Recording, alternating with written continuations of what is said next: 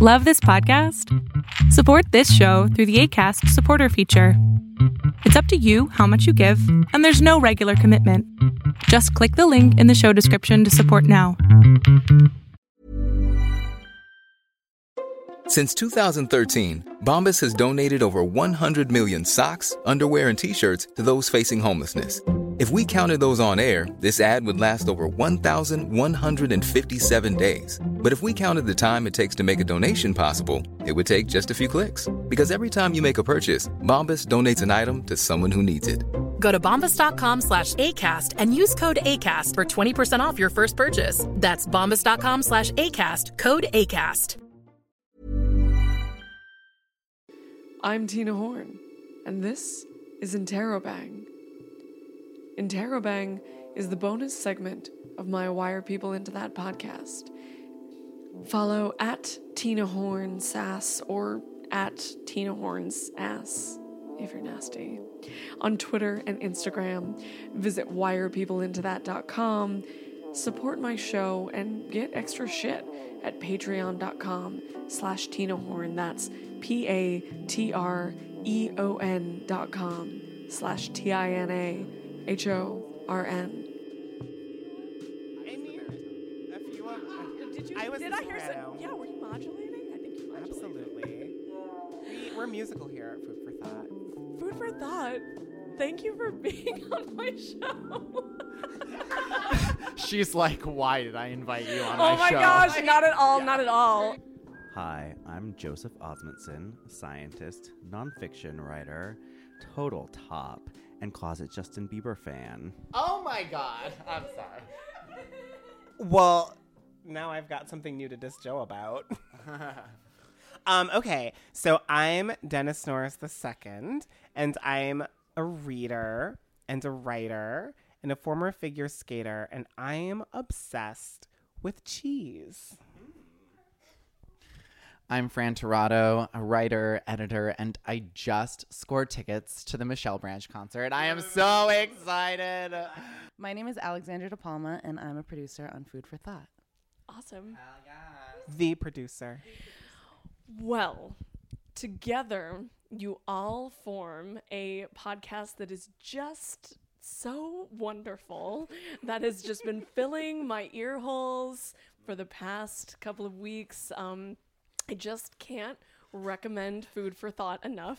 Um, I also love that every time I, I recommend it, I uh, somehow like end up in a conversation about THOT, the acronym, and like whether it's whorephobic or or like et cetera, et cetera. I don't think it's whorephobic, but um, It's complicated, and that's why we like it. oh, It's funny, I had a conversation on Facebook with an older gay writer Yeah. who wrote on my thread who was like, I don't understand what that means. Hmm. And I got to have like a conversation. I w- described it to him, but then also was talking about how we love the term because it is by definition talking about someone else. Hmm. So like it's a term that is particularly interesting to reclaim because it's it's othering the other person by definition, but Hmm. there's the word over is in it. So it's that whole over there. So claiming to be a thought yourself like Hmm. immediately puts you in the position of like I have done things in my life that have been wrong to other people or like there's there's kind of a, a universalization of like we all a thought to somebody.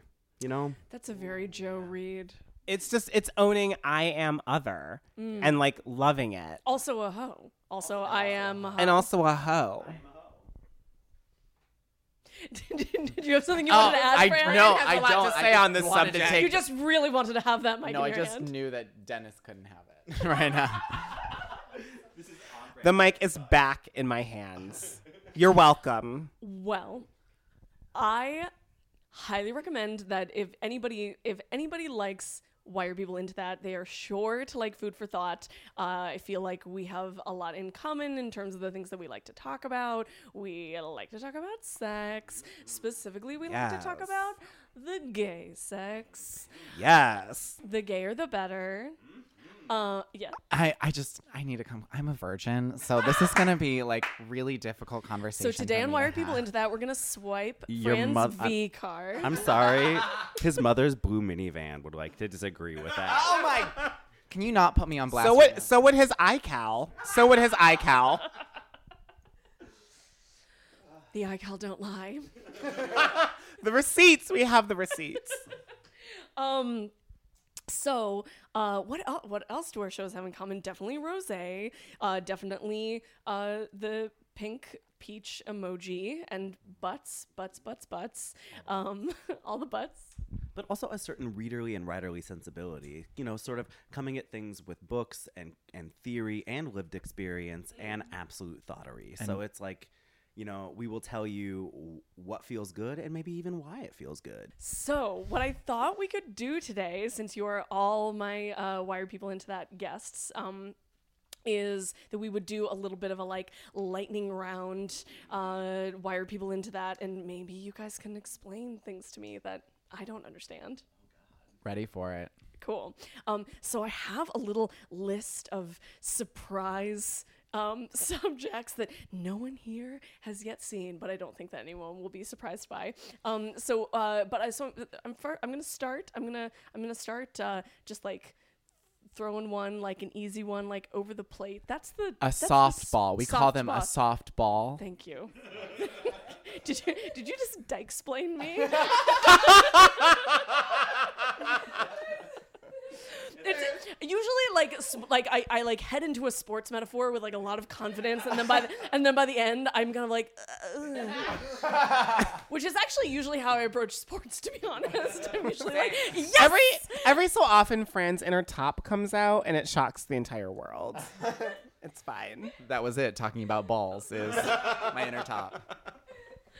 So I figured that since one of the taglines of Food for Thought is that you are like NPR, but with poppers, um, that perhaps you all could explain to me why are people into poppers? Oh my god. Okay, wait. I'm gonna let Joe talk first on this because Joe is like the popper pusher. Yet you spoke first on this. It's, this is Dennis's brand. Okay, listen. I mean, Joe, I, go. I am I am a popper aficionado, a popper sommelier, as I like to say. Um, poppers are. A, you know, an important part of my sex life, but it's not even always sexual with poppers. I think the reason why I like poppers, it's a it's a euphoric head high. Wait, can you first So- explain to our listeners at home what, what poppers are? Actually, it's interesting. As a scientist, I know certain things. It's supposed to be am- amyl nitriles, amyl nitrites, amyl nitriles, but those are actually illegal in the states. So it's butyrol, which is a similar chemical. It's it's something like no, I don't think it's actually that, but it's it's sold as that. You're not allowed to advertise it as a as a s- as a so I should not clean my VHS tapes with poppers. is what you're Y'all can't see me because I'm on a podcast, but I'm saying you should not clean your air quotes VHS tapes that we all still totally have. Some VHS. Um, I wouldn't. I wouldn't do that. I don't think it's actually would be usable as that. But it, you have to sell it as that because you can't sell it as a drug because it's not marketed. It's not. It hasn't been through all that testing. Um, it is. to ensure that it won't destroy your brain cells. Yeah, so I, I mean, I also, being a science nerd, um, researched that, and there isn't a lot of research on it. But my feeling is that poppers have been around for 18 million years, and gay men have been doing them every day for 18 million years, and so there would be. I found that often research follows anecdotal truths, um, and like you know that cigarette smoking kills people was not a surprise to anyone who had grown up around smokers. And I think that if poppers were really a problem for dementia, we would kind of know because people have been using them for so long, so routinely. Um, but that's you know. I'm not a doctor. I'm just a different type of doctor. But um, Sweetie. poppers are um, for someone who's neurotic. They're the perfect drug because they give you a 30 second to two minute high, uh, and you can try it. And even if you don't like it, you're not trapped in. We are kind of talking about weed earlier, where if you have too much edible and you're trapped in, for those of us who are neurotic, that can be a really traumatizing experience. Poppers don't do that to you, and it's kind of like you can dose it just by like, oh, I did a hit of poppers, and then if I get the, if the euphoria is not enough, I can just do another little hit of poppers you inhale them. you inhale them through your nose and you don't drink them please don't drink them you'll end up at the hospital right And um, Joe, what is the effect that they have on you? so people typically use them to bottom to help bottom they're a muscle relaxant as well as it as as creating euphoria so they excuse me they kind of open up all your holes so if you have pain when bottoming and you do a little hit of popper, you can kind of get over that first painful 30 seconds. So you're already in the fun part of the sex. And I do use them sometimes for that. But to be honest, I do poppers at the club. It's uh, when you're at the club and you're with a man or your man, and there's a good song that comes on, and you do a hit of poppers, and you grab his ass and make out. That is like probably the happiest I've ever been on in life, and I don't want to take that joy away from me or anybody. I, you know, poppers are great, and it's a little like it's just a two minute thing, so it's like that happens, and then you're still there afterward. Well, so in the first episode of Food for Thought, Joe, because he is the popper pusher extraordinaire, mm. brought poppers in, surprised Fran and I by bringing poppers into the studio. And Fran and I tried them. And I have to say that they felt amazing. I was like, oh my God, I'm so ready to bottom now. And I, I mean, I always bottom, I do not top. His ass swallowed the chair he was sitting on. Yes. um, it's not quite that flexible, but it can take something generous. I'll, and, and for those listeners out there, it's important to know that I am wearing a tank top right now that says catcher. Catcher. Um, And I have to say that when I tried poppers, I was like, I'm bored and I have a headache, and it just wasn't for me. So for those of you out there who But I haven't love done them. them. I said on the podcast when they tried them, those are basically the two responses. I have a headache. I don't like this. This is not for me. And this is the best thing ever. My booty heels open and I'm happy. But regardless of which response you have, it it is there and then it kind of goes away. but also we need to learn because I still don't know where to get poppers. I just Um, call in, up Joe. In, in in most of the states I've ever been to, any sex shop will sell poppers. They have different ones, so you kind of have to taste the brands that you like. The brands are actually different, uh, and how old they are is actually different. I actually kind of like old poppers. Many people don't. Um, I like old, like aged like a fine wine. aged well, not not, but like a month old. Most people would throw it out, and it actually Like is a totally aged different experience. It is. It's like an aged cheddar. A month old popper is very different than the fresh. Often, I've had many people in my life say they don't like the fresh because it's too like it's too much of a body hit immediately. That they never get the euphoria because it's like their body feels it too, and it's like a little too jarring. I just found out, and I have yet to try them that Leatherman here in New York City makes their own poppers. And again, as a scientist, someone has actually asked me to make poppers. Actually, asked me to make ammo pop- poppers because they're not. You can't get them. And I looked up how to do it, uh, and it is not something that. It's basically meth lab. You need like organic chemistry equipment to make them properly. So So I I love anal sex. Um, I know I'm alone here. Yeah, you don't and, have uh, anything in common with any of us.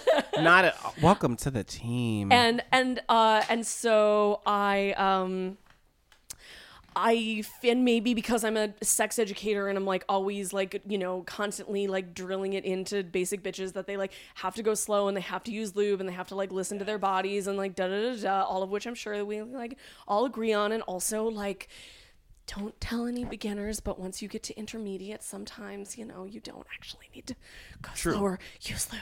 But um use lube matters. yeah. it does. It matters. it, it does. But so, so but this is this is my question for all of you about poppers which is do you feel like they become a crutch where then you are not actually like listening to your body and maybe like when you're feeling like pain in your butthole that is actually something that you should be listening to and that the right amount of like warm up and arousal and relaxation and lube actually will will like not like organically help you to move past that that point that poppers like just sort of like dynamites through Um, I, I will say so. I've I've wondered with I'm again come from a family where addiction is an issue, and so I've I've wondered about popper addiction. I will sometimes go weeks or months without using them at all.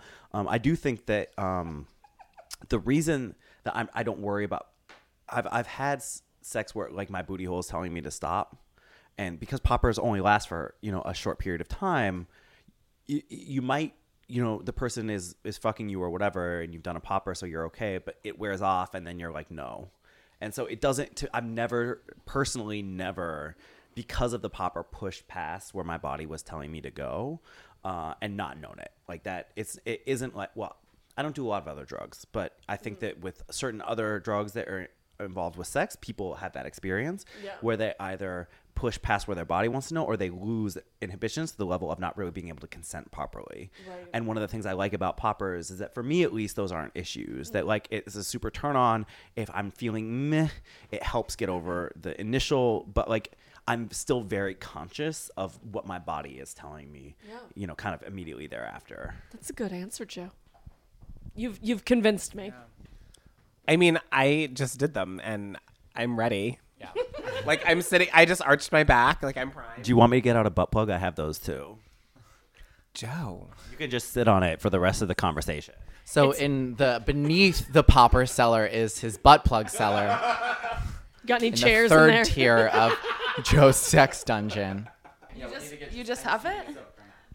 Alex is gonna do poppers for the first time. She's our producer. She doesn't get to be on camera enough. She's Never. spectacular. Camera, She's never she's never done it before. So you you uh, close one nostril Mm-hmm. and suck in through the other nostril with it right up against. the How hard do I suck in? Hard, hard. Yeah, you'll smell it. You'll How feel long? it. Just one big. one big, One big and then you close that nostril and sniff in through the other nostril. Yep, there you go, there you go, and then you wait. There she is. And, you, and then you. I actually am feeling it. And then, I am ready to get fucked in the ass now just watching. Right? How do you how do you feel, honey? so I feel like the She- fir- when I do nitrous oxide, do you know out of the balloon? That's exactly yep. Okay. I haven't done nitrous in so long. I'm like, wow. it does feel good. I love it. She's turned red. She looked at her own hand and then kind of giggled. and, and then she arched her back. yes, mama. So Alex, let me ask you a question. Would you consider huffing VHS cleaner before getting fucked in the ass? I'm fresh off the. I'm still on poppers right now. So, having said that, I yes, I would be. I would. I would advocate that. I would do it before anything. Actually, Like, folks- I'm gonna be doing poppers before my conference call. her next PowerPoint presentation. You heard it here first, folks. I'm gonna just be in the studio doing poppers the whole time. Oh Lifestyle choices. Yes, That's just like on brand as fuck. I want that life. Okay, we are bad influences. This is a disaster. We are consenting grown ass adults. Thoughts? I just spilled the cry. She just spilled Again, LaCroix I'm all a over. scientist. I looked up the literature on what it does to your brain. I was like, but what about my neurons? And I was like, no, it's fine. It feels great. Well, Just like butt sex. We've we've done we've done some social science and some and some research. I'm totally I'm totally convinced. You've you're you're an evangelist. a popper sommelier. I'm gonna have business cards made. Are you all ready to move on? Okay. Uh, what I want to know is why are people into nipples? It's just like you're picking. It's just like you're picking all of my fetishes. I mean, I love nipples. They're so pointy, and it's great when they're like hairy and like you like.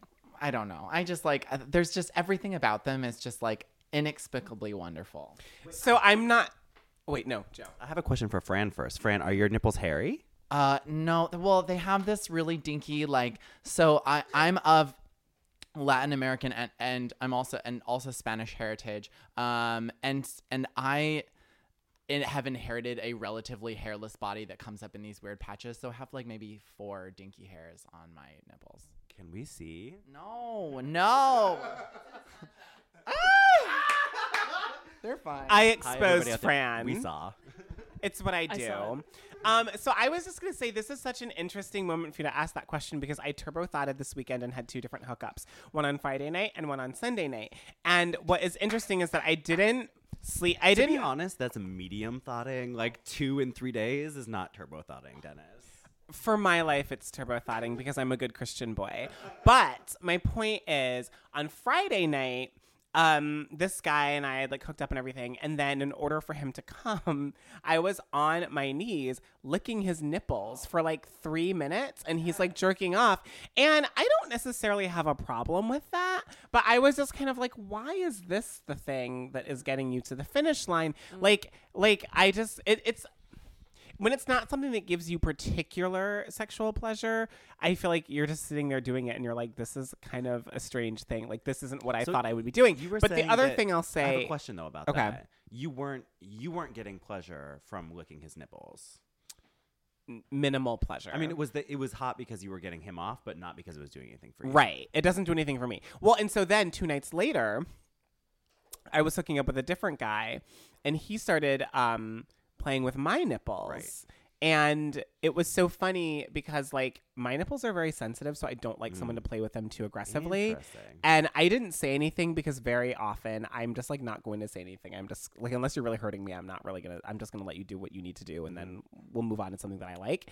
And he stops and he's like, "Oh," he's like, "You." He just literally figured out that it, it, he was like hurting me, and he was like, "Oh, you could have just said like, baby, go easy," and that's like fine right, right. because like There are I don't to say it there are ways like, to there are. I just Right, like I don't know. I, I in that moment I was like whatever. But he um he was like super into it, and it's not something that does anything for me. Like when people do it with me either. So I I have very sensitive nipples, and it definitely is a thing. That it- if like if you want to make me come, it's one of the places where you can go to, and that just will do what needs doing.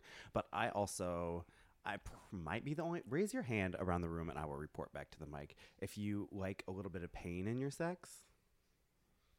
So, so, so- oh, actually, everyone's hand kind of goes up. I um I love my nipples being played with pleasurably, and I also like totally get off on nipple clamps and Oh wooden um No. peg things, you know, like the clothesliner hanging No. up things. No, and like a uh, little nipple torture. Oh my for it. god, no. If people if people nibble my nipples too hard, I will lose my erection. the, the thing, the thing is, Dennis, is that you have to with. I think with pain, uh, with erotic pain, it's not like pain. I hate pain in any other any other aspect of my life, but it's actually as the person who's receiving erotic pain on my nipple or anywhere else, I'm actually in control of it, and so it actually has helped me deal with pain management in mm. other areas of my life mm. where I like I become the person who's experiencing the pain and is totally in control of it mm. and can turn it from something that is awful into something that is actually really erotic. And like whether or not it's sexual, it's like I it's become something that I really do love. So like a nipple clamp um like will- God. will also like totally and that dull pain it's like the nipple clamp goes on you're like ah and then 30 seconds later you're like ooh and then actually when the pain goes away and tina i'm sure you can empathize with this when the pain goes away do you miss it So here's the thing. I'm gonna I'm gonna take the mic. I'm gonna tell my own story, which is that uh, I, so I'm a total sadomasochist. I there's lots of pain that I love. My listeners know this very well. Like you can beat my ass black and blue like every day of the week, and I will be like the happiest little thought on the block. Die.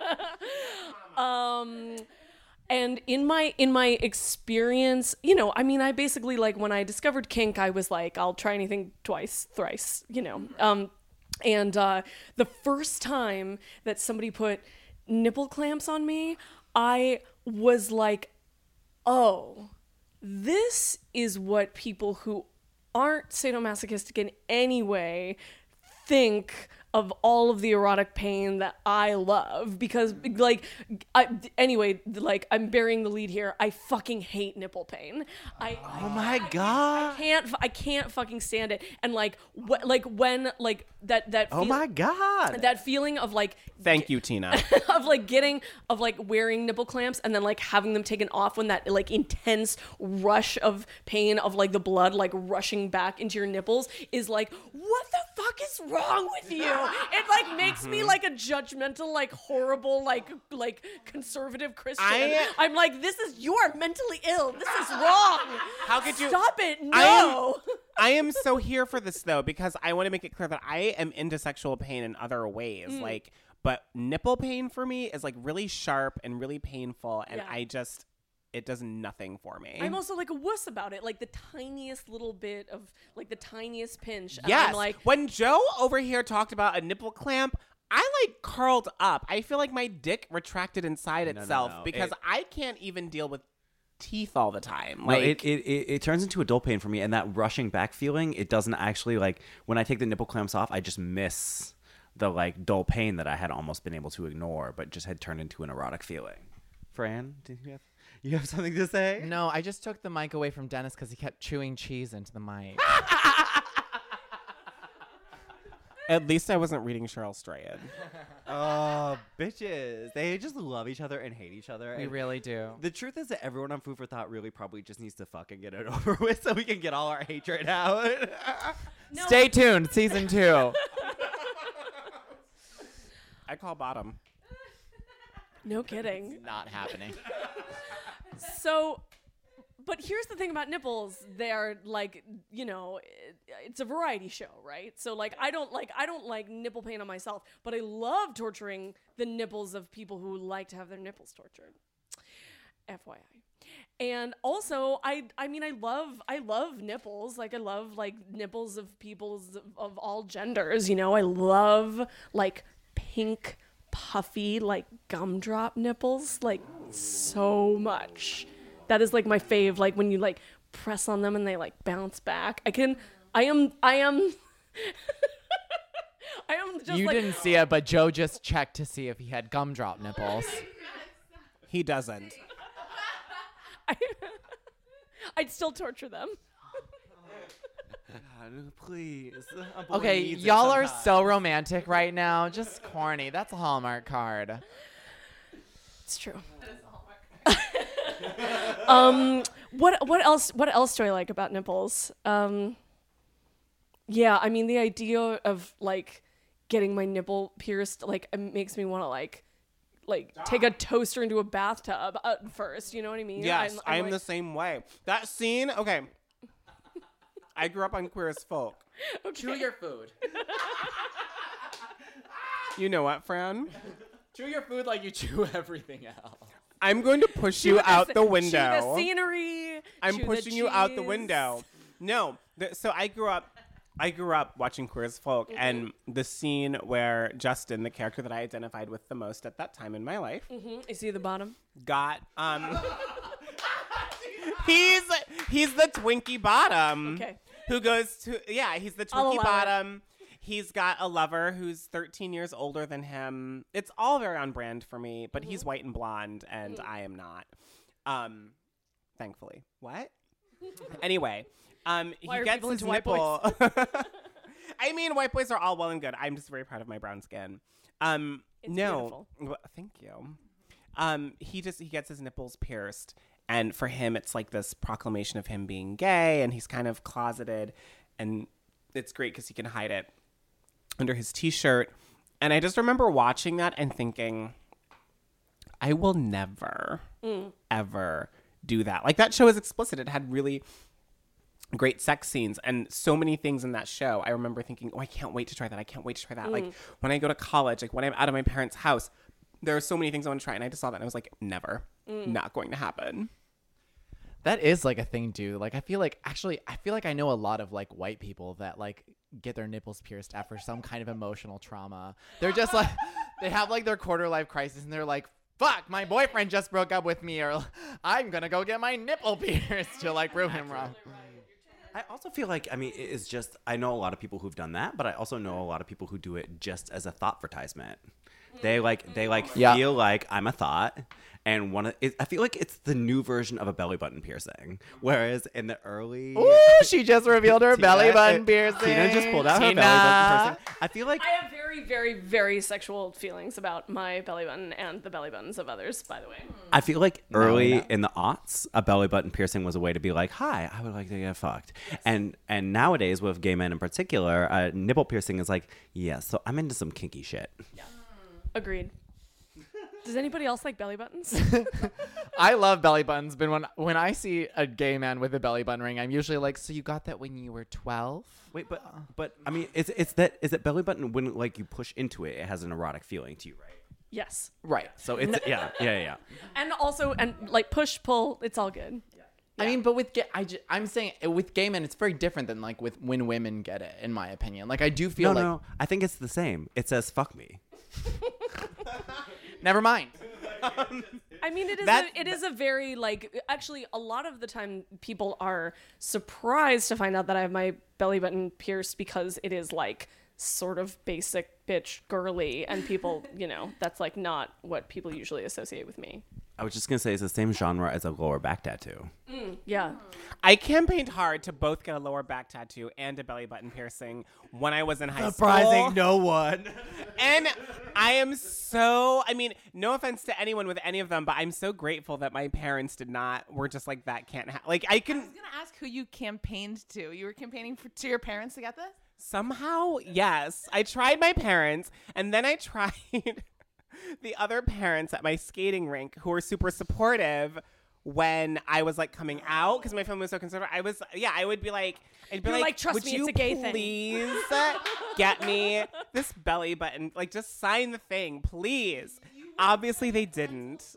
Yes, that's like the it's like the baddest thing I ever did in high school. No, Did they have no, a tattoo? I was too scared. did They have a tattoo parlor in the basement of the Parma Town Mall. Dennis? Um, they did actually. It was called Claire's, and they gave bad tattoos. I'm out. Wait, did they give tattoos at Claire's? Okay, for con- con- They're, they're not supposed to. Mm. context for the listeners of why are people into that? Dennis lost his well, not pen, not per- penetrative virginity, but virginity in our eyes in the basement of the Parmatown Mall in a furniture store um, in Ohio. Levin Furniture, yes, in Parma, Ohio. Waiting, I realize into um, problematic territory, um, but I think that you guys can like put on your galoshes and wade into problematic territory with me, right? Okay. Hell yeah, that's what we do. We love our galoshes. So, how would you answer the question? Why are people into virgins? Who who has the mic? Because it's not me. Virgins? Virgins. Okay, right. wait. Let's go around the room and say how many virgins we have all had sex with. well, as a virgin, um, So every time you sleep I with could say- yourself, Every time he sleeps with someone else, it's as a virgin, which has been about 37 and a half times. um, so yeah, to get mine out of the way, I've never slept with a virgin. Um, so yeah, it's it's Same, never. It's not something that personally appeals to me. Uh, so uh, I'm not sure how I can tap into it. I think that there is, I think that people who are super into twinks in the gay community might be into virgins, but that's not 100%, you know, overlapping. I don't know. Yeah, no, I would agree with that. Well, so I, as we've talked about plenty of times already tonight, I exclusively bottom, and so I've also never. This is slept- Dennis, surprising no one. Um, yeah, and so I've actually also never slept with a virgin, um, which doesn't mean that I wouldn't be open to it. It's just not presented itself as an opportunity. But what's interesting, and we also talked about this in the first episode of Food for Thought, is that I actually held on to my anal virginity until I was 27 years old, and that was a really challenging thing because. Um, I like held on to it through college. There wasn't a big gay community at my college, and Dennis, you said people refused to sleep with you because you were a virgin. yeah. So when I graduated college, I lived in Philadelphia for um, two years. And actually, I dated plenty of guys, but I would usually reveal to them at a certain point, like, oh, by the way, like, I've actually never had sex. And I just felt like that was an honest thing to do. And um, I was dating guys around my age, and like, many of them were like, oh, oh, that's a lot of pressure and like I'm not interested in you anymore. Like you should go get that taken care of as though it were chlamydia. Mm. And then like we can deal with each other later. And so then I like went through graduate school and then I moved to New York City. And when I moved to New York City, it was very interesting because I was 26 when I finished graduate school and moved into the city and I started dating like consistently older men. Mm. And when I would tell them that I was a virgin, they were all about it. And it did not last for that much longer, but mm. they were all about it. It's interesting. I feel like I've also never slept with a virgin. The mm. person I lost my virginity to was not a virgin. I've not knowingly slept with a virgin because you actually don't know the the sexual history of the people you're sleeping with sometimes. So maybe it could be the case. I have though mm. done kind of losing virginity role plays. Mm. Both as the virgin and as the person doing it. So I kind of get what's erotic about it. tell us about it, Joe. And I think that it is. Um, I think Dennis kind of has a point that, to me at least, it's a thing, and there are many things that are this way that is almost hotter as a fantasy than as Yeah, absolutely. than as like a lived reality. Because like I'm not gonna be worried about clean, cleaning up blood off of the sheets. Like I'm not gonna be worried about traumatized. Like I, all of that pressure that Dennis is talking about, I think it's real. It's like Yeah. I. Uh, one of the reasons why I through my early 20s was actually really it was hard for me to have sex because every time i had sex i felt all this pressure and i don't feel that way anymore as an adult person so i get to enjoy it. So i feel like you know when you're sleeping with a virgin it kind of brings up a lot of those issues and i would have a hard time doing that kind of knowing that this person's going to remember this experience for the rest of their life but playing mm. but playing it mm-hmm.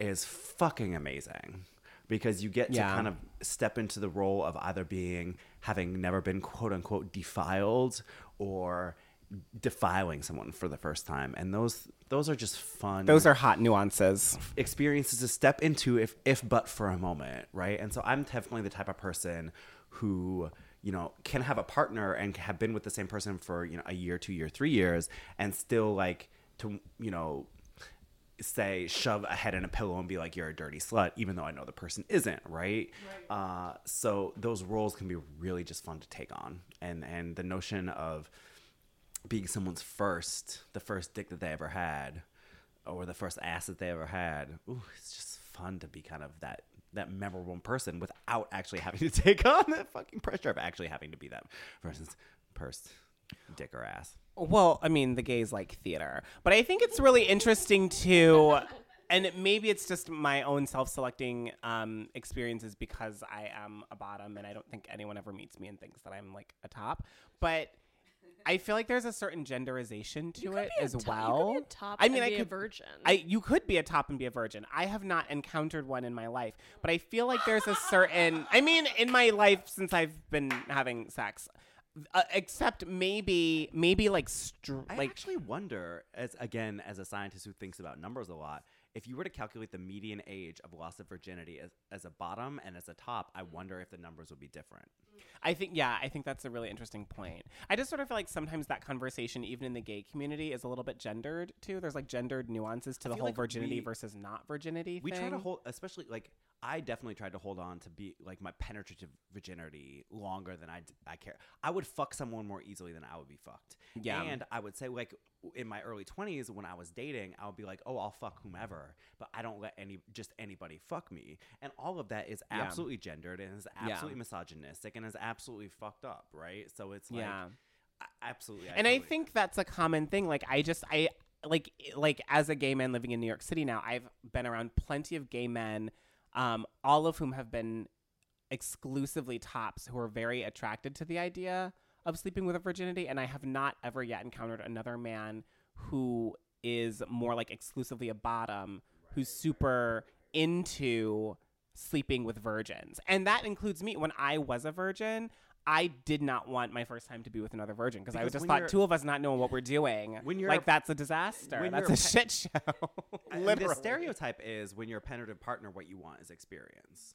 And the stereotype is when you're a virgin, you're gonna come fast. You're not gonna be able to control it. So, like Mm-hmm. as a bottom, you're gonna want someone who does have experience and knows how to control themselves and knows how to show you exactly what you need doing. And that is right? exactly what I wanted. And I got it too. Why are people into piss play? Joe can tell you. because uh, um, Dennis and I have both never tried piss play before. Oh, God, It's something that I.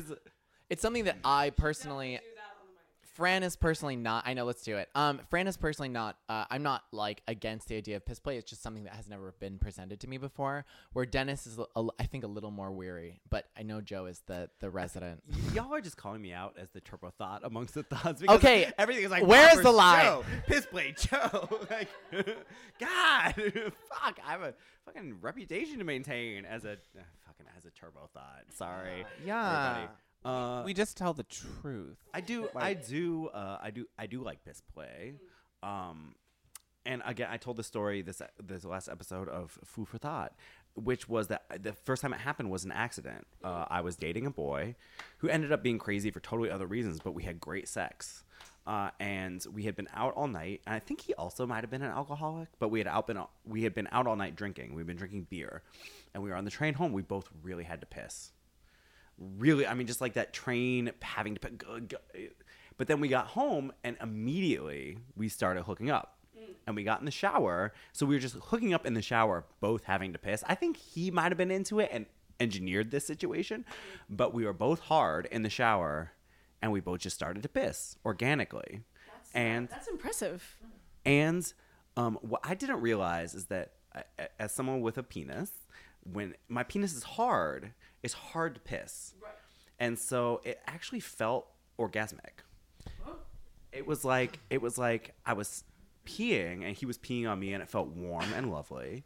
But like it felt like an orgasm that lasted the entire two minutes that I was peeing. Like a low grade it was like fifteen percent of an orgasm that lasted you know, however many times longer than an orgasm would. And it was it wasn't about power. It wasn't about humiliation. It wasn't about dumb something. It was just like, holy shit, that actually feels really nice in my body, and it feels really nice to have someone's like warm body fluids on me. I also love cum, so like piss to it didn't feel that different than cum, and it felt hot when I was doing it myself. I was um so I just did an episode with the poet Jenny Zhang um about Mm-hmm. uh Love her. Oh, you you you guys will love this episode. Us Uh, literary hosts just love her. yeah, she's she is amazing. Um and her first book is or her first uh fiction book is coming out sour heart um, in a couple of months but um, so we did why are people into fluids and we were talking about piss and i was i was describing um, Tina writes so many amazing stories that essay, but stories about piss, and it just like I just am picturing her with like another woman's piss dripping out of her mouth from one of her stories. It's incredible. It like clearly is something you return to again and again in your art. in my art in the art. This Wink, is, this is this is what happens when you're a nonfiction writer and you have and you have and you have queer writer family and they just like I'm like, oh yeah, I guess you do know about that already. anyway, what I was what I was saying when Jenny Zhang and I were talking about um, uh, piss and cum was that like it, it's kind of like um, like a slushy machine where you get like different flavors like coming out of the same fountain, you know?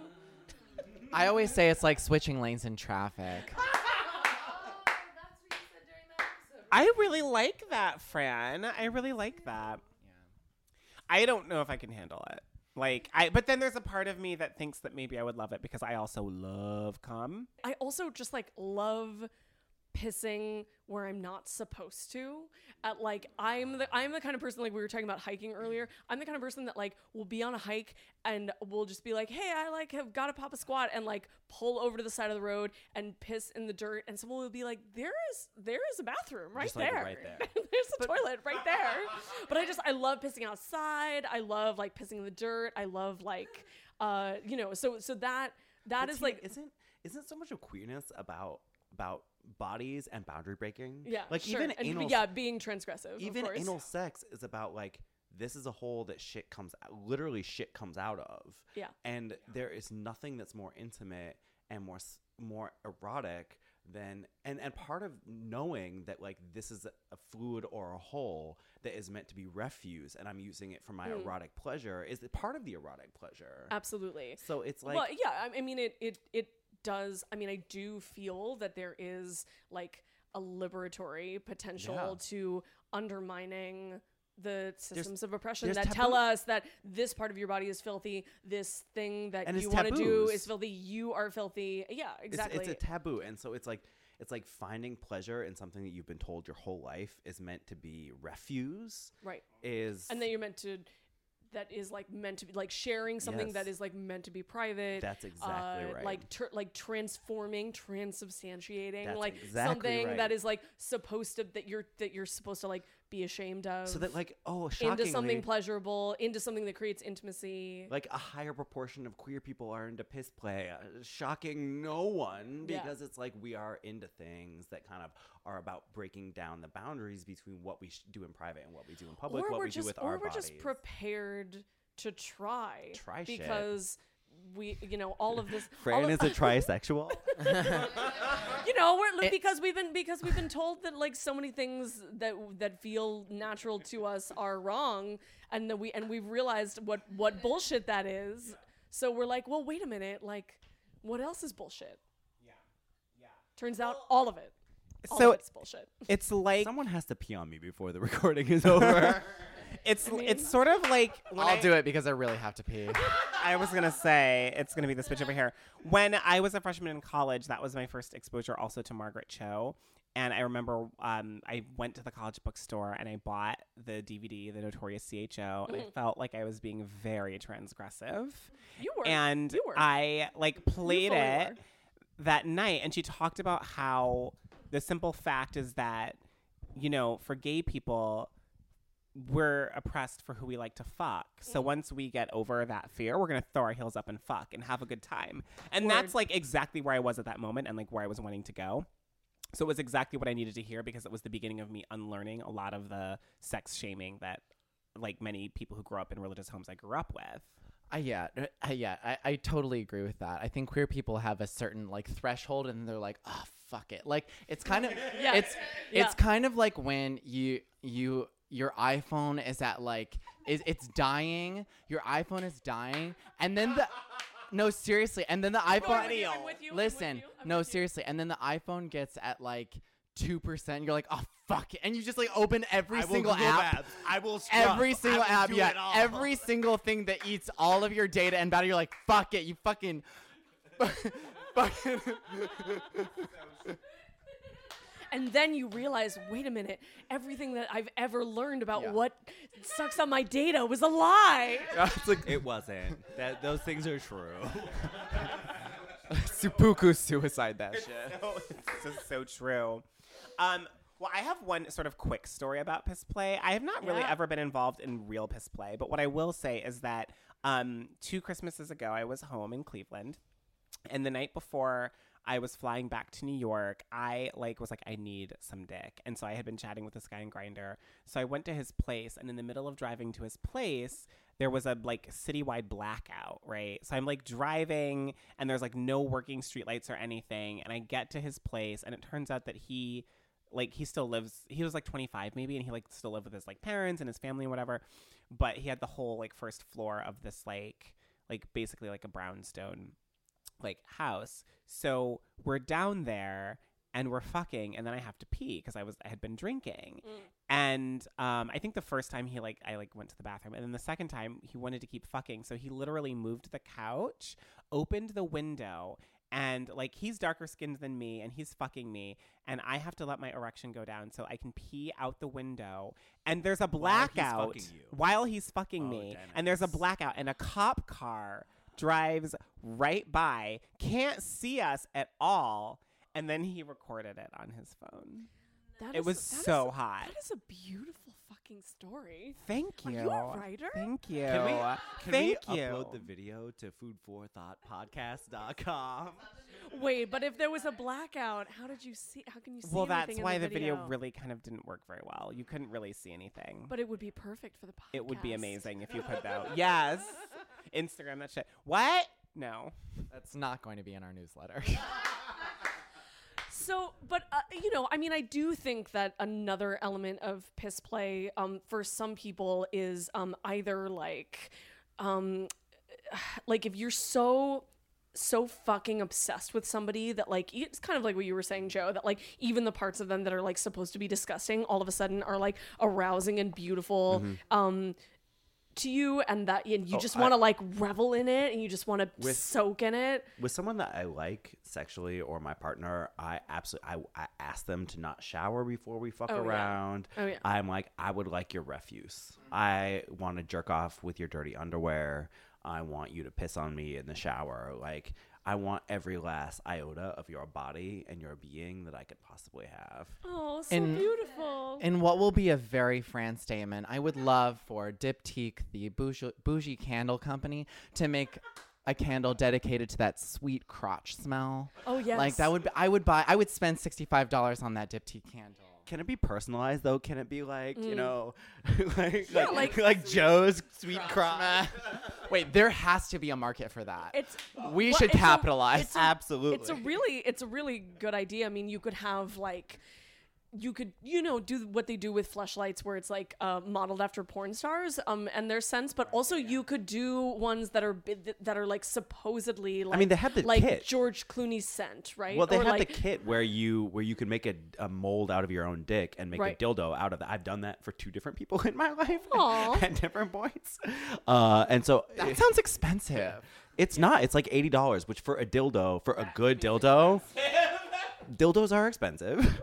dildos are is expensive. it do, is it silicone Uh, it is. It is not. But you, you, what you do is you. I mean, they give you the mold, and then you send the mold in, and they make the dildo from the mold that you make from your hard dick. Right. It's really lovely. But like t- doing that with musty dick scent, yes. it's a really I good just idea. I I want to be the dissenting opinion and say that as gay as I am, as much as I love burying my face in a man's dick and balls, I don't love the musty scent, and I wish it weren't there. And I get embarrassed when I have it. And a few times I've had men be like, "Oh, I'd rather if you weren't super clean." Have you ever been in love? that's up. That is genuinely up for debate. Then that's why. Yeah. But I just don't like the funk. I don't like the Well- funk. I'm sorry. I listen, don't like listen, the funk. listen. That's more funk for us.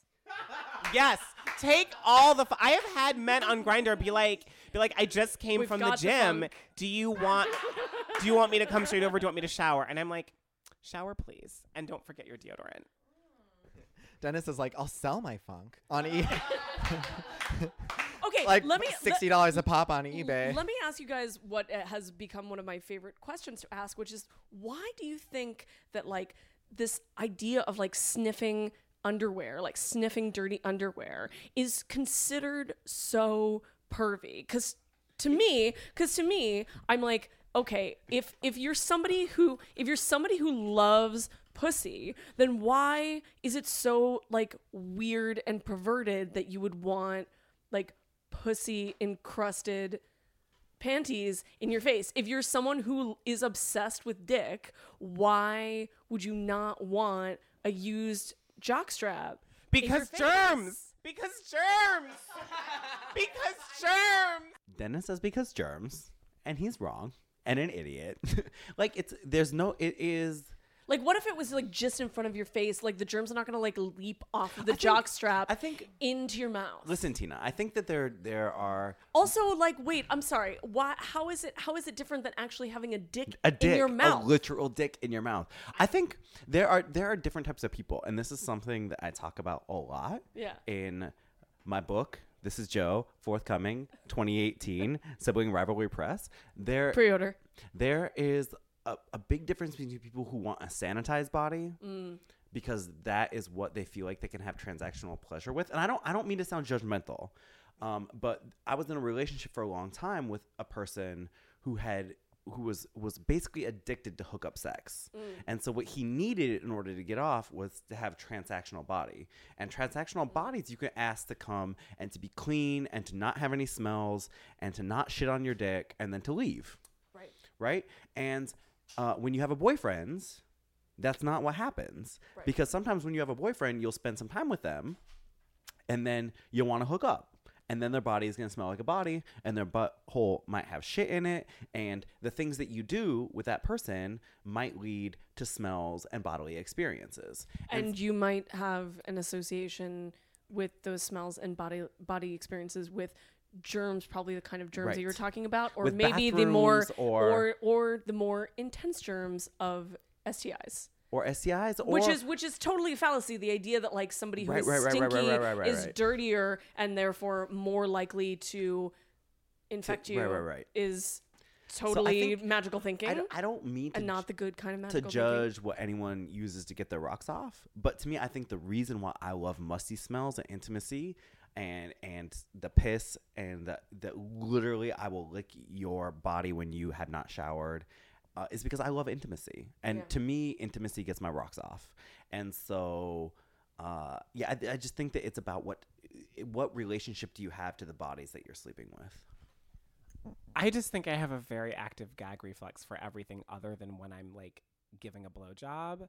Like I will throw up. Like I just like I don't like funk. I don't like funk. But that speaks to taboo. I mean, gag is like literally like the taboo. It's like what makes you gag is not physical, it's cultural.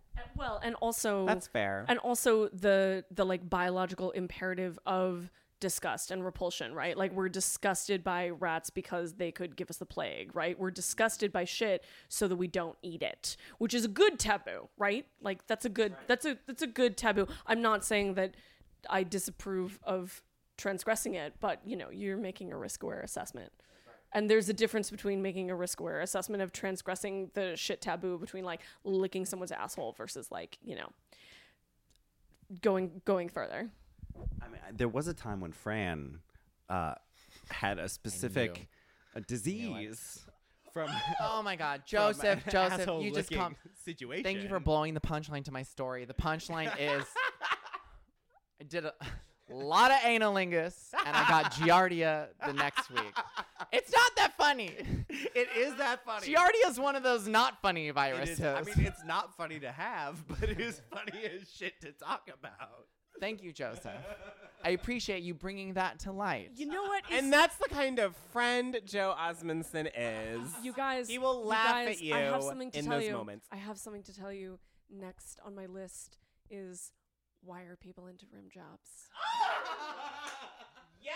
This this is a really great topic because some of us I'm, oh. I'm looking at Dennis right now have never given real analingus before. But it feels that shit feels amazing. it feels amazing to receive. feels amazing to do. Well, that's but that's the thing is that I personally I'm one of those people that loves giving a rim job. Like Yeah, I same. love to get in there, but I mean sometimes it's just not for people's sense of funk. Would you say? Dennis? Listen, listen. One time I was doing like some kind of project my sophomore year of college, and I happened to trip on like like in the woods and like fall, and my hand. Wait, by some kind of project, do you mean a blowjob? no, no, no, no, no. This isn't sexual. My, my point is, I like, I actually like, we were filming a video for my like college acapella group's like video that we did in the show, and but yeah, gay, gay as fuck, same as nerdy as fuck. Yeah. Anyway, no, my hand fell and landed in some dog shit because we had an open campus and people would walk their dogs, and I had to walk probably fifteen hundred feet to get to a building where there was a bathroom where I could wash my hands. And I vomited twice on the way. Like I just could not deal with that. And Yeah, so but I say you that also are not going to stick your face in a dog's butthole. no, but there's the possibility of sticking Nor my is a dog's butthole in, an, in a person's asshole. And I, I mean, maybe thi- you, maybe if you were, maybe if you like found true love, no, love with no, that dog. no, that's not going to happen. I don't usually talk about That's not going to happen. Why are people into that? that that is a good one to discuss though. But my point is that I am a person I am a bottom who loves to receive Wait, rim Dennis, jobs. Are you a bottom? what? I I love to receive rim jobs. and let me ask you a question. Does that make you feel like less of a bottom Wait, what? when you're receiving a rim job? No. Less of a bottom? Wait, why would it make me feel less of a bottom receiving a rim job? I'm Well, because isn't it isn't it more of a bottomy thing to give a rim job? So this is a very interesting thing. This is actually a very interesting conversation. I mean, I mean, let, let, let me just say that like with the like the straight sex, mm-hmm. uh like when it comes to oral the like sort of mo uh the the most like conventional like configuration is that like the person that you know there's like a person perform why am i getting tongue tied talking about oral sex?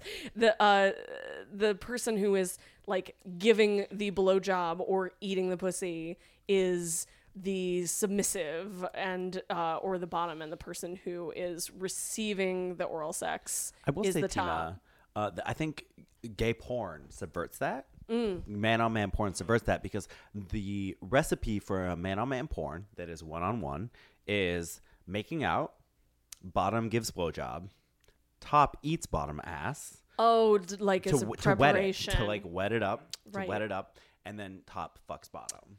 Yeah, in the gay community, the bottom just wants everything on their butthole. They just they just want to like fucking host Listen, their. you guys are talking to me like this is something that I've never been exposed.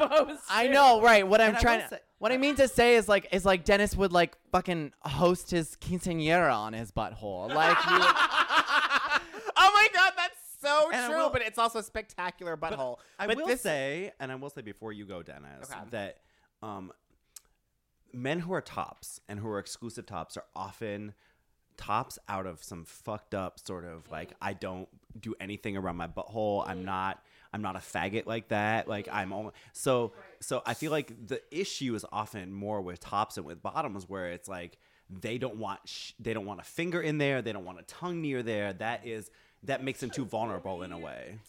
it's I had a well, hoo- I had a hookup one time who was with a, um, a boy who was like I'm a top top top top top top I'm a top and I, the, long story short we we get to his house we're rolling around on the bed hooking up this was like 10 years ago I just was like I'm just curious as a verse person I like wet my finger I go back there.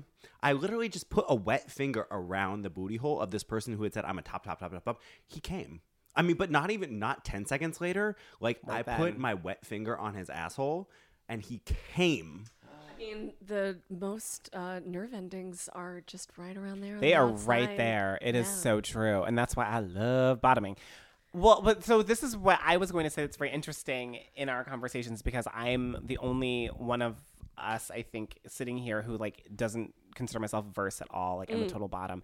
And I love receiving analingus. I have never really given analingus. I had one guy ask me one time and I didn't do it.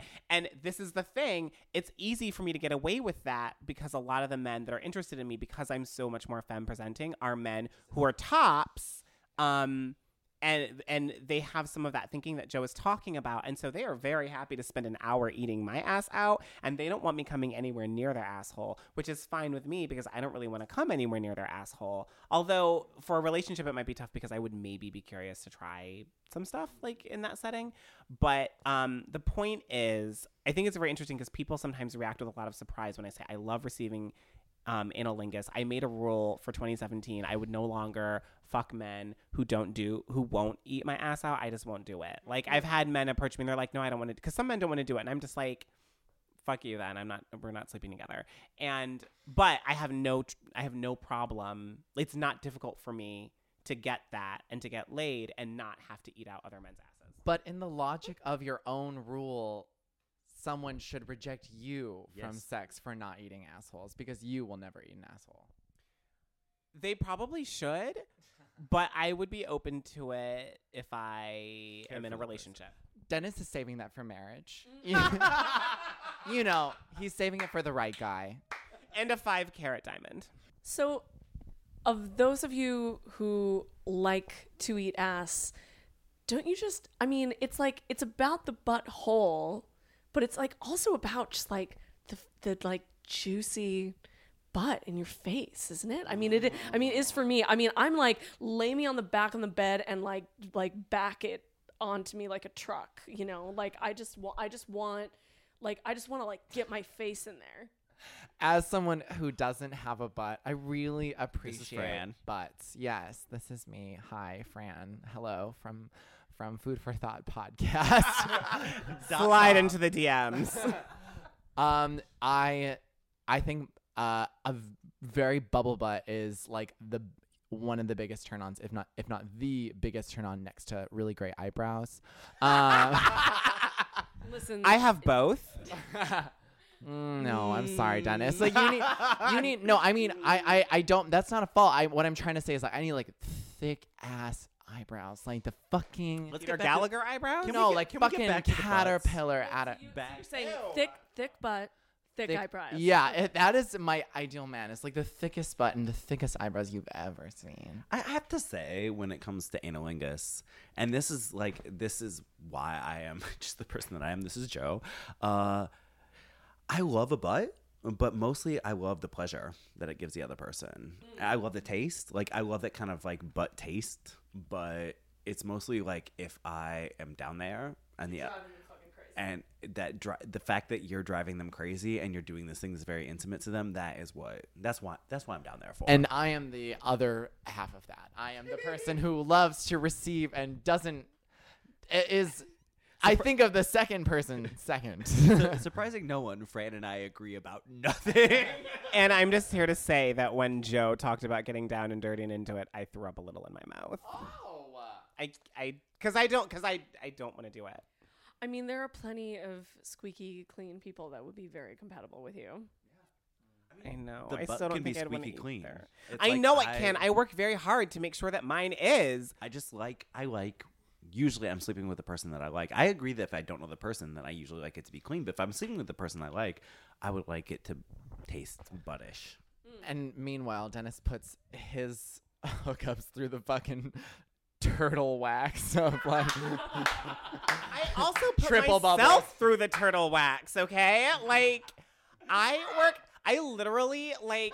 So there have been a few times where I have hooked up and like it, like I hadn't had the chance to shower beforehand, and then they go down there to eat it out, and I I have to spend the first minute getting over myself, being like, I'm so mm. sorry that it's not Can- can we perfectly talk clean straight- I and think doesn't this is smell actually- like lavender. This triple actually- bubbles, triple shine. This is actually good say. for the audience. Is how when you don't feel clean as the person who's about to get eaten out, how you deal with that. And I have a strategy that I've dealt with over the last ten years, Go for it, Joe. where where if so if I know that my booty hole is maybe not the cleanest, like I just ha- I'm not fresh out of the shower.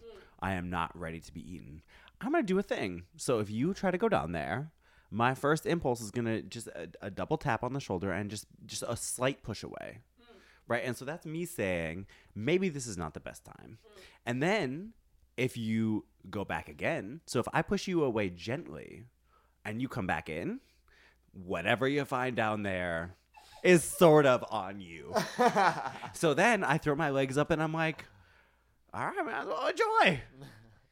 Mine is much less sexy than that. I'm just like, so I haven't showered. There might be poo down there. I am with Fran.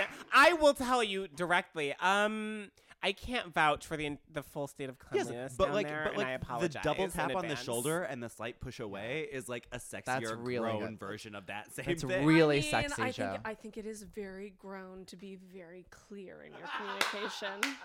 but I have to say that because it's my brand. I think we all know that sometimes the the double tap is um, sufficient. This ship is lonely. Life is full of awesome what ifs, and some not so much, like unexpected medical costs. That's why United Healthcare provides Health Protector Guard fixed indemnity insurance plans to supplement your primary plan and help manage out of pocket costs. Learn more at uhone.com. Lovers are cold on the phone. The mood out in the hall ain't fantastic. Air feels static, not dramatic.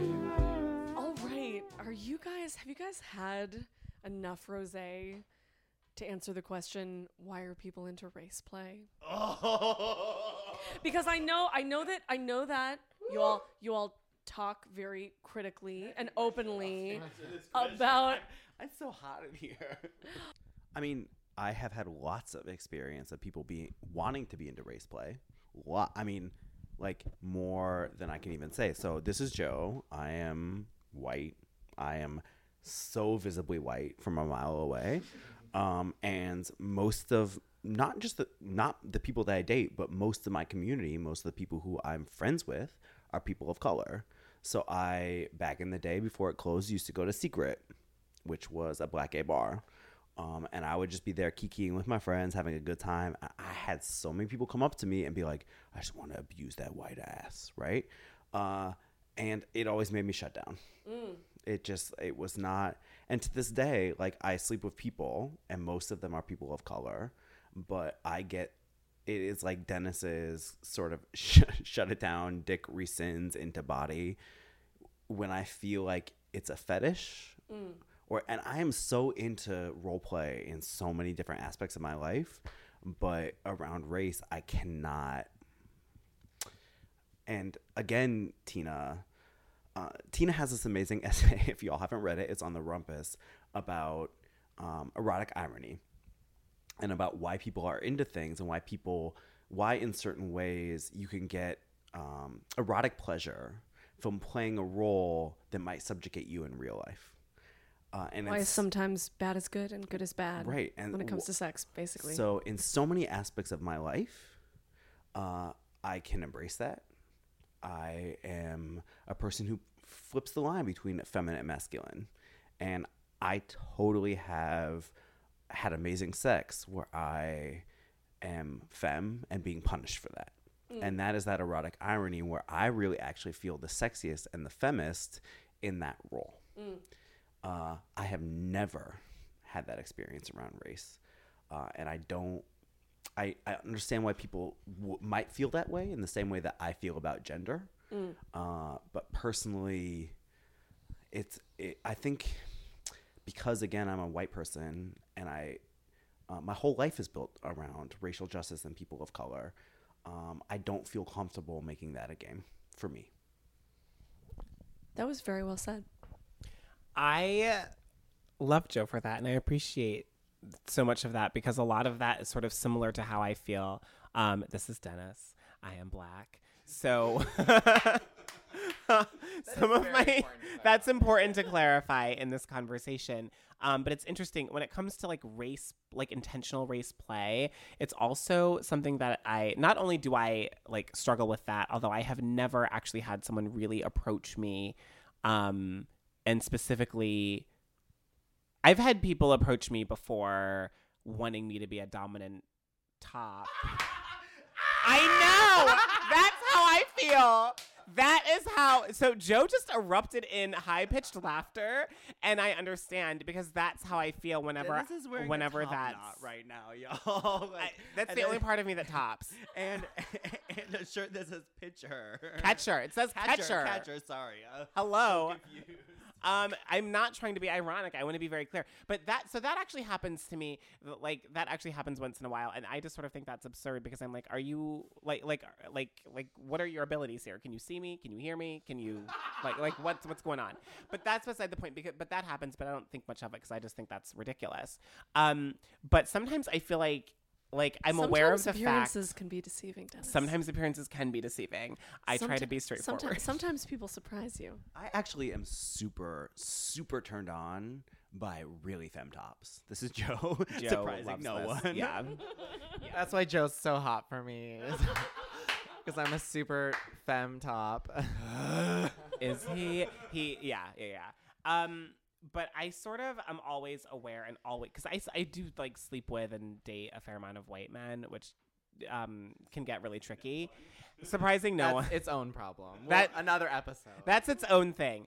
But um i always feel like there are intentional racial nuances and dynamics to that anyway. So it's very interesting. Like i um like I do tend to date and be involved with men who are very masculine and who are tied up into their masculinity, and that sort of goes across race. Like they can be white, they can be black, they can be um, any other color, but that sort of tends to happen. But Dennis, on a previous episode, you said that you tended the men you dated tended to be black and masculine, Mm-hmm. or white and Semi, sort of semi masculine, white and maybe. tops, but not it, projecting the same type of masculinity. they're not projecting the same type of masculinity, but they are projecting some.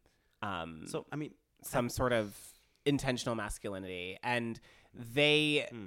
they might be looking at me in a slightly different way than some of the more masculine black tops that I'm dating but the sort of overall effect I feel like is still sort of there.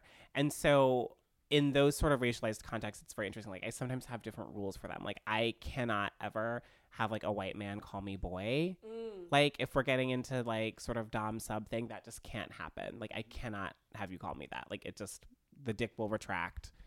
The the anus will close up. You're not going to get anywhere with me. And this is this is I'm sorry. When you said dick retracted, I, I thought of the Wicked Witch of the West un- crushed underneath the. ho- I'm sorry, of the East crushed underneath the house, and her like girlfriend. legs like curl up into her. yes that is an act that would be an accurate image i feel like of the effect that has on me coming from a from a black guy it's not an issue um but yeah That's sorry, so what were you gonna say I mean, I, my my first boyfriend. I mean, my first long term boyfriend um, had not dated a white boy before me, Mm-hmm. and the first time we fucked, he was more of a bottom. Mm-hmm. The first time we fucked, he kept calling me the n word during sex. i've never had someone try that black white anything I had to stop.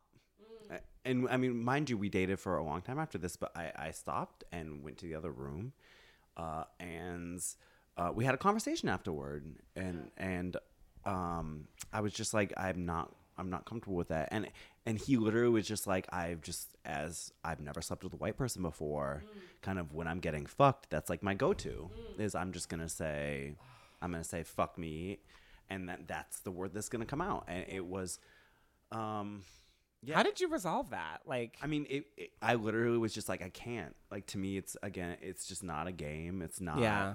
It, it, it it's just not a turn on for me. And Yeah. It literally. Well, I mean, sounds like like more than that. It's actually a turn off and like a boundary and a trigger for you. It's not just like, oh, that's your word, babe. That's fine. Like you can say it. I'm not gonna say it. Like I understand that you know that that you're reclaiming it in the same way that like somebody might reclaim slut or cunt or faggot or whatever. I think that if he had said that, if he had said, "Oh, this is my word, and I'm not expecting to, you to use it, but this is something that I use," Mm. uh, and I'm comfortable with it, and you you know like I'm never gonna expect you to use it.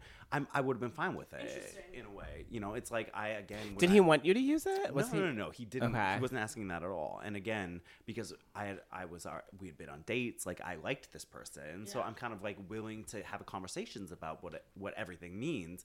But I think it was just that he had never like, as someone who had not slept with a lot of white people, he had just never. He didn't. And so as soon as I was like, I'm not really, I'm not comfortable with that. It just never happened again.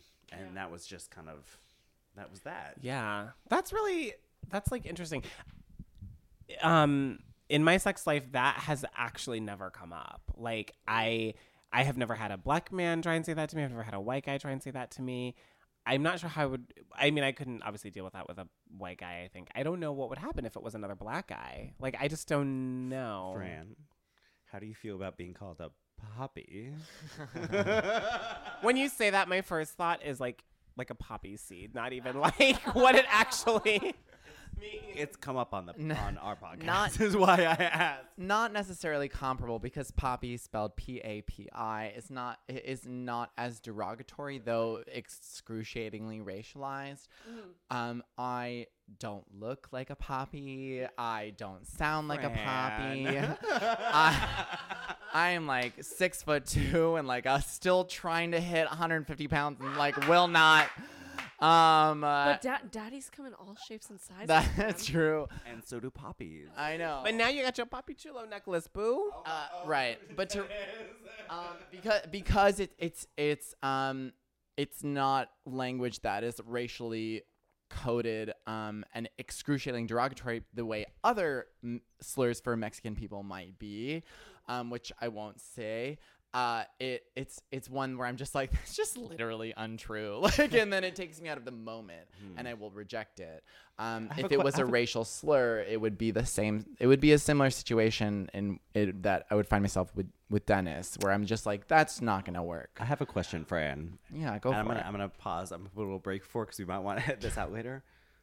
Um, would it be the same if you slept with people, who, mostly people who weren't white people? Wait, wait, Weren't. weren't white people. Yeah, Meaning yeah. like, so um, what Joe is referring to is the fact that like 80% of the people I've slept with are white. It is a sickness. Why are you so shady? Gotta put his shit out there like that. That's the second time I this talked episode. very honestly about my dating and sex life, and with regards to race. So I feel like, But no, it would of course it, for me. Of course, it would be the same. It it is it. same. Yeah, it would be the same. It, it, it is it is an identity that regardless of who is calling, who is referring to me by uh, by a name that is either Papi or something that is much worse than Papi, I I'm not going to identify it. And um, I said this to you guys before, but I'll say it again. Like if if I can't um, contribute to the situation, or if I can't say a thing that will come out of my mouth sincere, in a sincere and authentic way, I can't do it. Or I can't say it. And so, in this, as the same as in sex, if someone is putting me in a situation in which I can't sincerely um, participate in the thing that they want me to participate into, I will shut down. so that includes any sort of sexual role play at all. Absolutely. I, I, I to a certain that's like that. I mean, we this is the light version of this conversation, but like every time I try to participate in a sexting conversation with someone, like I really oh, I go for it at the I go you for it need at the to be- buy Tina's book. I do need to buy Tina- Tina's book. Sexting, the grown-up's guide to getting dirty digitally. Tina But- Tina has a whole guide to how you take on like it is so sexy. But- I I, I want to take a step back from role play, but like it is so sexy to take on an identity that is not yours. Right, but see that's where we part because that's not something that I'm not privy to or really good at. So, it's something that I'm sure I could get great at with practice, Yeah, but to yeah. this to the to the nature of erotic irony and how we talk about it, I personally can't be can't be in touch with myself enough to really give in to like how ridiculous sexting feels sometimes. And by ridiculous, I mean I am I'm a writer and I, I look at the words that are in front of me on so my phone and I could- can't distance myself. I can't distance myself from what's there. So what happens is hang on one second. I what happens is I'm engaging in a sexual conversation. Sexual conversation. Sext Chul. Um, and and they'll all be going, and I'm like, okay, I can do this, I can do this, I can do this. And then at a certain point, I'll be like, I send like a GIF, or like I send like a bunch of emojis, or I'll really break the concentration because I can't be serious But with babe, myself. you are. I mean, and I've heard, I've, I've read your writing, and I've heard you read your writing. You are such a good fiction writer, so I know that you can. And I think that the thing you read at Tin House when we all met was in the first person. yeah, it was. So you can embody a character for a fucking novel. Fran doesn't realize how good his novel is. Just say. Oh no, but like it's incredible. So it, that to me, I think that writers sometimes are more comfortable doing it in their art than in their life. And one of the things I love about you know Horn is that there's no boundary between those things at all. Right. That is so. That is like amazing and so true. I think as writers, um, particularly for those of us that are fiction writers, where you can just like, you can kind of throw off some of those barriers in your work and try and really embody things that you might not be ready to deal with like otherwise. Um, but sorry, and just in, to sort of slightly extend the race play conversation a little bit, I wanted to say that it's interesting for me because I think that very often I'm thinking about things um, racially or sort of as race play when they might not be. Like I was telling this group right before we started recording about when I, yes, I did go see um, the first Fifty Shades of Grey movie. And I went and saw it with my best friend from high school who was also black. And we both grew up in a particular kind of neighborhood. And like the two of us were best friends, but all of our other friends, but we, we went to separate schools, both in our schools and like in our group of friends were white. And we both, for a long time, dated white men before I started dating black men. She married one of her like first sort of boyfriends white guy and they've been together they've been married for like five years um, and so it was interesting because we saw it together i was visiting her and i sort of went on this rant after seeing it talking about like race and how i felt like it was so racialized even though um, no one no even though they're both white so no one's talking about race in the movie or in the context of this movie or this book at all because of the um, idea of sexual slavery. because of the idea of sexual slavery i mean literally you have scenes where a It's just woman power, regardless. Well, right? it's- right. It's not e- even named as slavery. It's just no, it's not. But you have these scenes, you have these images where this woman is like, you know, her arms are held up and this man is like whipping her. And this is a common element in BDSM. Like this is something that you see all the time. And it was so interesting to But me in because BDSM, the woman actually wants it and consents to it, as Yes, opposed to Fifty consent- Grey. Which is a f- it's it's a fantasy, but anyway. but it's still it's still an element to talk about because it's a very complicated thing in that in that I work. think, I think Dennis's point is critical that many types of scenes in BDSM are racialized even when it's only white people in the scene. Right. Like that's all I could think about. And I kept, then I kept thinking about myself in that situation because I have thought about the possibility of maybe trying that at some point with the right partner or trying mm. trying some stuff because I'm curious a little bit. But I just was like I don't know if I could like handle this and I thought, well, what if my partner was white versus what if my mm. partner was black and would that be a different thing? And so I sort of mentioned it to her and I and I thought to myself, I don't know how you could be a black person in America and not just have images of slavery. And that doesn't mean that it's a necessarily a turnoff or whatever. Like it's still gonna have like I'm sure there are there are plenty of black people who are in into it. But it was just it's a complication that I think is there that clearly wasn't there for the movies in this the, the characters in this movie. Oh, I think it absolutely. I mean, everything in America exists in the context of that. Yeah, So like, yeah. it absolutely is there for the characters in the movie, and I think that it's something that, as a person who enjoys BDSM, I like carry into my life. I do not mind. One, I think one of the reasons why, like a feet caning or a nipple play, is a type of pain that is very erotic is that it is not racialized necessarily in its imagery. It doesn't come from a scene that can be traced back to American slavery and American race play. And I was about to ask what foot caning Tina. is. It's when you cane the bottom of somebody's foot. Wait, cane is it? like a like a rattan cane, like whoosh. Like you know, like uh, like in like English schoolboys, like getting uh, getting punished. oh my god, Dennis's face is priceless. He looks like that one Muppet that just like opens his mouth when it's surprised. It's just like, ah, ah, and it's just like frozen. Canes are so sexy. I'm a little curious about those. Do you have a cane? No. Oh, well, if you've got a stick, then you've got a cane. T- Tina's resourceful. I am pervertibles. is. We call them. Yes. Uh, so yeah, maybe in the back, maybe in the backyard. We, we could definitely go to Washington Square Park and find a find a cane in the bushes. Do we want to do the food for thought game? I would love to do the food Yes, for thought game. Ooh, now. Yes, we do. Oh, are we? Are we? Are are we switching? We are we are such epic switches. Also, Are you flipping me? In, I'm sorry. The game we're about to pay, play is based on Tinder, and Dennis opened Tinder as if that would prepare. Dennis, put your Tinder away. No, I had a new match. I wanted to see who it was, and he's a hottie. Dennis is a thought. Surp- surprising no one. Thought crime. Uh, so Sorry, Tina. I get I get distracted easily. I'm you, no man. no apologies necessary. that that's why you can't keep a man, Dennis. I mean, it's one of like a hundred reasons. accurate, accurate. Um, so this is a game that we like to play on our show, Food for Thought, where we give a topic and then you pretend it's a Tinder match and you have to swipe left, which means to the left to left, no. Right. Or you swipe right, which means, ooh, hmm, I wouldn't mind. Like you're you're allowed. I will allow you to message me. I yes, I would I would maybe even not mind if you messaged me. Uh, and so Okay. we're gonna go in the order that we're sitting in, and I want to. Tina is our caboose as our special it's a, guest. It's a, it's a it's a natural. so role she's for gonna me. she's gonna round us home, uh, and we're gonna start easy and then just move a little more complicated. All right, are we ready? ready Do ready we all get the premise? Born Okay. ready. Number one, Beyonce. Swipe right. Oh, swipe right. Swipe right. I mean, obviously. obviously. Focus on the family. I had an aunt that worked for Focus on the Family and left. Left.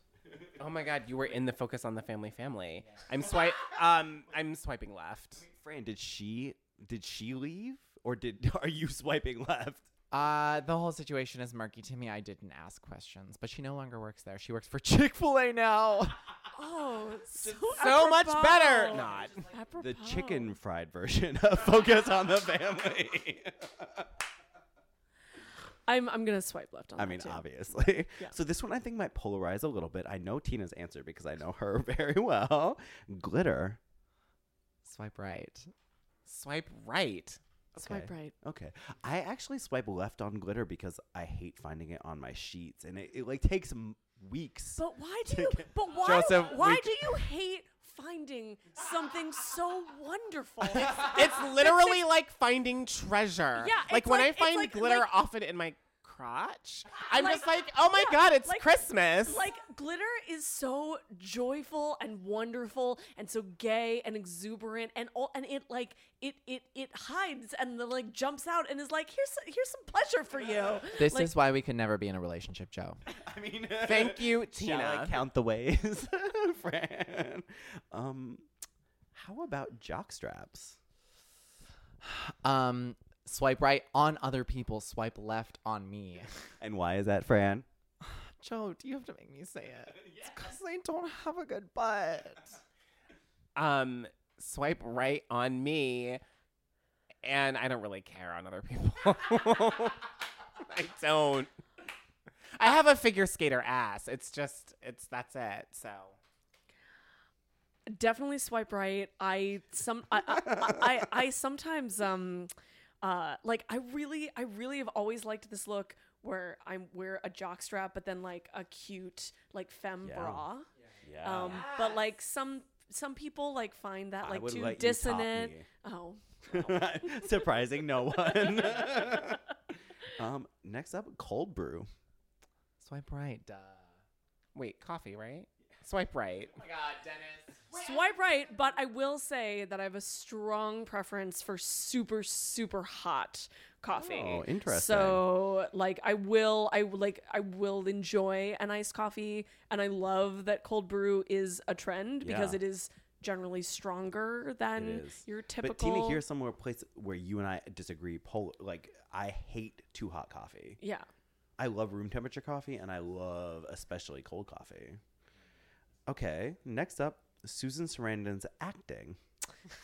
Is there going to be a follow up? I'm because I anticipate the follow up. Acting swipe right. Um, swipe left. on her acting, bitch. She is whatever. Dennis. Wait, give me an example of a movie that you would swipe left on. Who she is. Own up to it. You don't know who she is. I know who she looks Who like. is But? I've. She's like Who that. is she? I can Google her for you. She spent a bunch of time on a soap opera. Okay. No. Tell me one film she's no. in. Wrong. That's Susan Lucci. Oh, oops. Under wait, was she in Under the Tuscan Sun? This is the blackest thing you've ever done on the podcast. I know what she looks like. I do know what she looks like, but I can't tell you one performance of her. I- She was in Rocky Horror, for example. Oh Thelma I've and never- and Louise. oh, I've seen that. also in Rocky Horror. Yeah. Wait, okay, hold on. I've never seen Rocky Horror, but I did see Thelma and Louise, and I loved Thelma and Louise, so I'm gonna swipe right. I'm sorry. I like Thelma and Louise. I like strong women. Definitely swiping right on Susan Sarandon's acting and her tits. Dennis likes strong women, but doesn't know who Susan Sarandon is. So I'm gonna skip Dennis on the next one and go with Susan Sarandon's activism. I mean, she falls a lot in line with you, Joe. As a Jill Stein voter. Um, swipe left. Swipe left.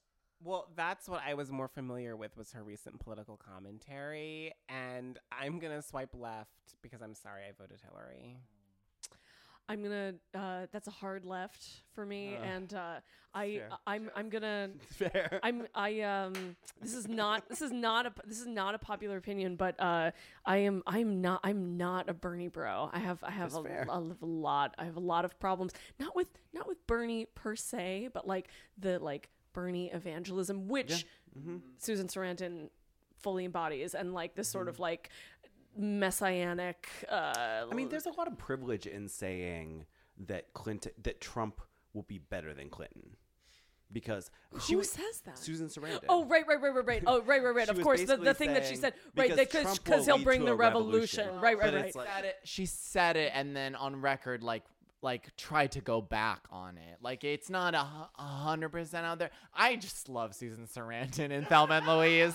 I'm not defending her. I just want to give her like five percent of my doubt. Like, That's fair. That's fair. Okay, next up, I, I think I know how everyone's gonna answer spandex. uh, swipe right. Yeah. Yeah. I mean, I'm a figure skater, so spandex is essential to our lives. So swipe right. Uh, definitely swipe right. Big I've, swipe I've got right a, from I've got a, I've got a fat ass, y'all. She's wearing more than some right now. I yes, this is it's like you what? Yeah, definitely. I like spandex with like a little bit, little bit of cotton, a little bit of cotton. Spandex to the spandex. Can we get a? Cheers. Yes. Uh, I actually I have a, a like a spandex. I feel like you'll appreciate this, Dennis. I have a um a spandex like full body uh unitard. I need it. Um, Where did you get it? uh, that that I that I still have from eighth grade um uh, modern dance recital yes. at, what, to to the song Intergalactic by the Beastie Boys. yes. And so it's like it's like black spandex and that has like silver like sort of like space alien like uh uh spandex and then um sequins and they're also there and it and it still fits. So That is why I love you, and that is why I love spandex. Joe keep trying to grab the microphone, but we don't need him to have the microphone. Yes, we do. We really do. Uh, I'm the game person. Sorry, everybody. Um, next up, transitions lenses. Swipe so hard left. Like my dad has those. Um, swipe left. Just get two pairs of glasses and have a bag big enough to carry a set in your bag. Like it's not that difficult. wait, is this some It's an excuse glasses for that- another accessory. Is this glasses that turn into sunglasses? Yeah, I love my like cheap plastic Ray-Ban knockoffs. So I want to like either either I'm wearing my glasses or I'm going to be out in the sun all day and I'm wearing contacts and the cheap Ray-Ban knockoffs. So, we do like not just care for- one just one pair. I you know, I would br- I would break them. I would like I would break them. I would sweat. I would just yeah. I feel like tra- I feel like transition lenses are like something you do in retirement. Like like you're trying to make your life easier. Fine. I just Don't we all want to live that life? No, I want like when No. I'm wearing when I'm wearing sunglasses, I'm like I I- I'm like outdoor sweat Mm. adventure, you know. So like I don't I don't need to have like six hundred dollars on my face, Fair. Fair. you know, unless it's my lipstick. Um, Next up, something I think that might speak to certain audience members in the room being a full time freelancer. I have to say, I used to be a full time freelancer and I really miss it. I have to say, right. You miss it. I miss it. It, it sucked like a ball sack, but it was. I, I miss it a lot. Well, okay, so this is very interesting because I have clearly swiped left in my life on full time freelancing. Um, but I've been thinking about the possibility of swiping right and trying to build that up. Although Fran is part of the reason why I was glad that I had swiped left because he scared me a little bit. Oh, anything I can do. Did you have health insurance when you were a full time freelancer? Uh, no, I did not. It was really stressful. I also And that's scary as fuck. Yeah, and not to mention like nobody pays you on time or ever. Like I when I exited freelancing, I was owed almost eleven thousand dollars in invoices. And that's scary as fuck. And just real talk, like I went through a cancer scare a couple of years ago and I did not have health insurance. and sometimes I think about that shit and I'm just like, God. No freelancing. Tina. I just swiped right really hard on full time freelancing. In and actual, so your real I'm life. like I'm like in I'm in the honeymoon period right now. I'm feeling really good. Although I was supposed to get a really big check that was gonna cover my rent this weekend, and like, oh, they don't have it, so it's in the mail. And I was like, right, I That's my like life this now. is um, this is this is the this is the trade off for the freedom is this is just the way it's gonna be. There's no there's no like witchcraft that you can do to make it not like that. Yep. It's just always gonna be like that. But um yeah, being in being the master of your own domain is pretty tight. Next up, Dennis calling his booty a brioche Suisse, which happened IRL. Fran. Ooh, it's it's left. There's no. I'm sorry. There's nothing else but a left. Nothing else but it. Um, it's pretty sweet. It's a right. I don't know what a brioche suisse is. It's like one of those. It's one of those French puffed up. It's actually the worst of all French pastries. That they're these puffed up breads that are like halfway between kind of like a soft bread and a sweet pastry. But it's doughy. It's like doughy and under underbaked. Okay, question, is that accurate? I hope it's not. No. We're working with an extremely firm pastry here. Gotcha. But Joe says he thinks it's the worst French pastry. I've had some excellent butt? French pastry, br- brioche Suisse. I've had some excellent French pastries, and I think it's really delicious, and that's why I named it that. Mm. Temporarily, I go through a lot of names for my brioche Suisse. I'm gonna swipe. I'm gonna swipe right because I I believe in uh, everybody's right to self-identify. Uh, I'm looking at photos of a brioche Oh. Suisse. oh, I'm showing everyone photos. It has this cheesy, melty middle that has chocolate chips coming out of it. There's nothing about this pastry that should be ca- compared to an ass. But it tastes good. It is so delicious. Uh, so it's a polarizing one. That's great. um, ne- next up, facial cum shots. Do you like having cum in your face? Only if they ask first. So is that left or right? It is a right, a hard right, With consent? with consent, unless I know them well enough, in which they are welcome to surprise me. There is always consent for me on this. Swipe. So, can can we super like? Is that a thing that we can do on this? That's on Tinder. That's a real thing. You can super like. I'm super liking. Like, super like. Oh, that's it. That is I did not. I did not anticipate that. speaking of pastries, I love being a toaster strudel. So yeah. so I will I will I will swipe right. That's, that gets resounding. Swipe right in the room. the next one was originally going to be sending an iCal invite for a hookup, but given the text message that Fran got in our break, I'm going to instead ask Fran only sleeping with white boys with giant ugly mustaches. Swipe left or right. Okay, no. Fran's got the mic, Dennis. Listen up. The mustaches are well groomed. They're tight, they're clean, they're beautiful. They are the right texture in every orifice that they go inside of. And I Why are we focusing on the mustache instead of the white boy portion of this? because you're attacking the mustache. Um, but as I said earlier, it is a sickness. Swipe left. um, everything. So anytime you see a picture of someone who's been a lover of Fran's, whether it's the whiteness or the mustache, and it's usually both, I just feel like I'm seeing Stanley Tucci when he played the serial killer in The Lovely Bones. I'm not here for it. Swipe left. Okay. I'm just gonna move past that. and I have to say that I forgot what I was gonna say. I Tina? um I I have to um I have to swipe right. I I have to you Just know support, I just a just support. Uh, yeah, I just support. You know, whatever you taste. But I- I really I'm not do- gonna yuck your yum. but I do want to swipe right and defend sending iCalendar invites for booty calls. It's super efficient. I recommend it. Uh, he's the most like Virgo, non-Virgo of anyone I've ever met. My moon is in Virgo. My moon is in Virgo. So. And our final question to polarize the room: swipe left or swipe right? Drag king karaoke. Everyone but Tina answer. Oh no. Oh no. I swipe r- right. I've never enjoyed it. I'm sorry. Fran is very afraid of being punished for the wrong answer. Um, drag king karaoke, meaning Oh Drag, drag a king. Dennis. Um, I mean, I understand the concept. I'm just trying to think through whether or not this would be an enjoyable doesn't know what it is. experience Someone for explain it to anyone.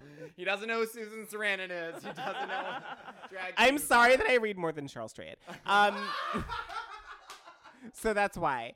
I'm going to swipe right because why not? Like, I don't want to yuck someone else's yum when it comes to getting on a stage and like singing a song. Mm. Like, I'll yuck someone's yum when it comes to some mustaches, but outside of that, like, swipe right. Why not? Live and let live, old buddy. And Tina. Well, I host drag karaoke every weekend at my local bar. So I'm I'm I feel very similarly about karaoke that I feel about glitter, which is that I understand that people hate it and those people that hate glitter and hate karaoke are just no friends of mine. um uh, and y'all are invited. And uh, and also, I would actually really love to know what everybody's go-to karaoke song is. Uh, this is Joe. Emo white boy, surprising no one. Fiona Apple. What song? All of them criminal. Um, I love like just boner stomping the whole room with a sad ass ballad by Linda Ronstadt. Yes. Um, I love Desperado, but I will if I really, really want to bring everyone down, I will go for Blue Bayou. I will go for it. I love you. You are you are welcome at my karaoke night. I go back to the 90s. Don't you want to be more than friends? and Vogue. Don't let go. Thank you so much for being on the show. I Uh, before it this has been the most fun. The most fun. It really has. Thank you for having us, Tina. Amazing. Thank you so much. What a gift. We love you. You guys are so beautiful. Um, everybody should definitely make sure to check out and subscribe to Food 4 Thot, and uh, tell tell everybody where we can find you on the internet. You can find us at food4thotpodcast.com and on Twitter at food4thotpod, or you can just Google food, the number four, and thought spelled how? T H O T. That's very important search engine optimization, everyone. Interrobang is produced and hosted by yours truly, Tina Horn. Our theme music is by my brother from another mother, Moot. Thanks for listening.